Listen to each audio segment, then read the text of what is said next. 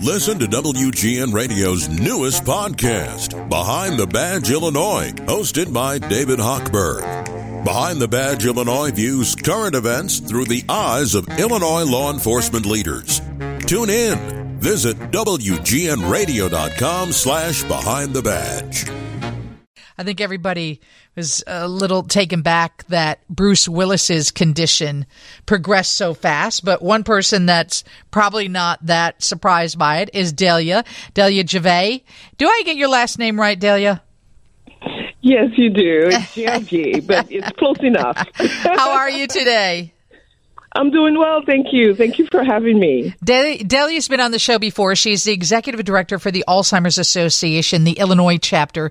What do you know about Bruce Willis's condition? The heartfelt post that his children and his ex-wife have shared um, kind of spelled it out, but um, you know, yeah. T- tell us, does aphasia? That's what they first said he had. Usually progress into that type of dementia? Uh, necessarily, but aphasia is definitely a form of frontotemporal um, dementia. And while we don't know the, the details of his medical history or even personal situation, we really are grateful that his family came out with this particular diagnosis because it helps people be more aware about um, this particular form of dementia.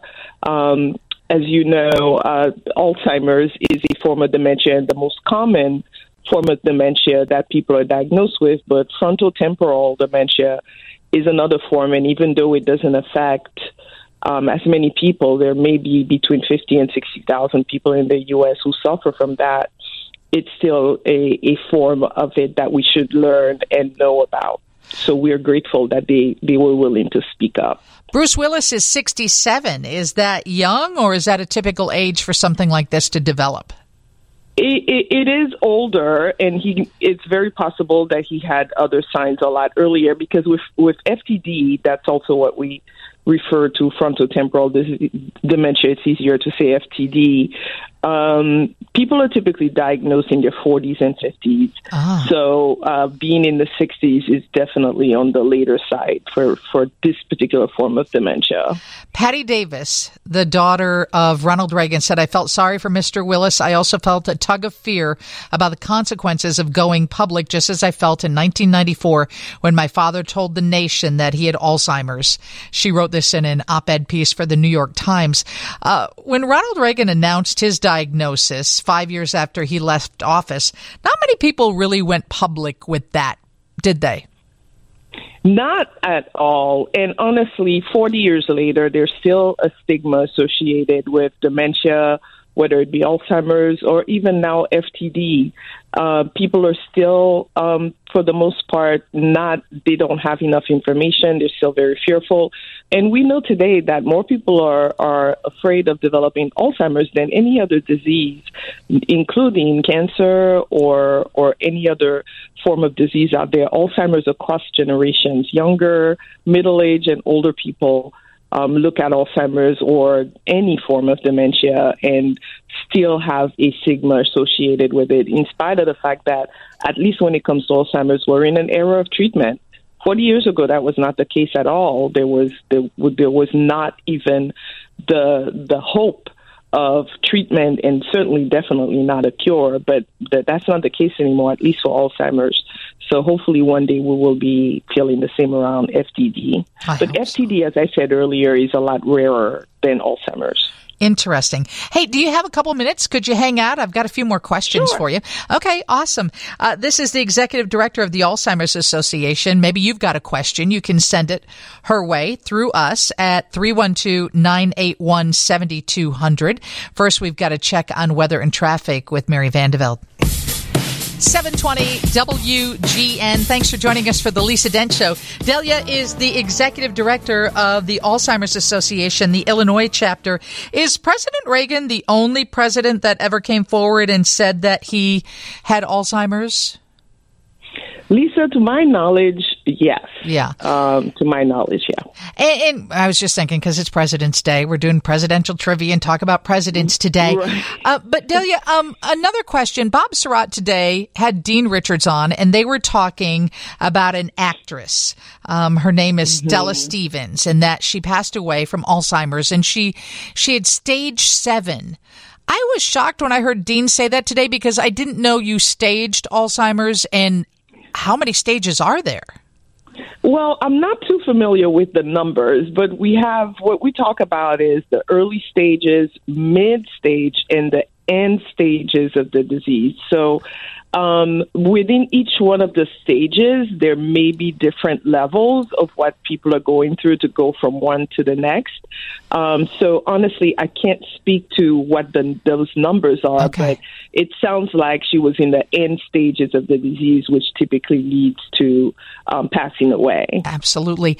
Uh, somebody sent in a text and said, Does the person start realizing that they have symptoms before other people see signs? Like, do you start questioning yourself? Is that usually how it goes? So depending, it depends because you know since we're talking about FTD eh, versus Alzheimer's, let's just say Alzheimer's typical symptoms are memory loss, right? That's typically what has people thinking that there's something going on, or they may be getting lost in familiar places. That's very much typical to Alzheimer's disease. When it comes to FTD, they have more difficulty expressing themselves. So the changes that they see are more in um, how they speak, having difficulty speaking, writing, and maybe people having a hard time comprehending what they're saying. Also, there's a change in behavior that is pretty significant with FTD as opposed to Alzheimer's. We were talking about FTD in case you just joined us because that's what Bruce Willis was diagnosed with. He is now 67. And Delia said that is actually old uh, to be diagnosed with FTD. That usually presents in your 40s or your 50s. Hey, it, it, it, it's something like you said, everybody is concerned about. So how can people help? How can people give? Because that is what keeps your organization going and hopefully keeps research dollars where they need to be so we can find a cure and figure out how to prevent it. Absolutely. So alz.org is our website where you can get information on how to support the association, alz.org forward slash Illinois for the Illinois chapter.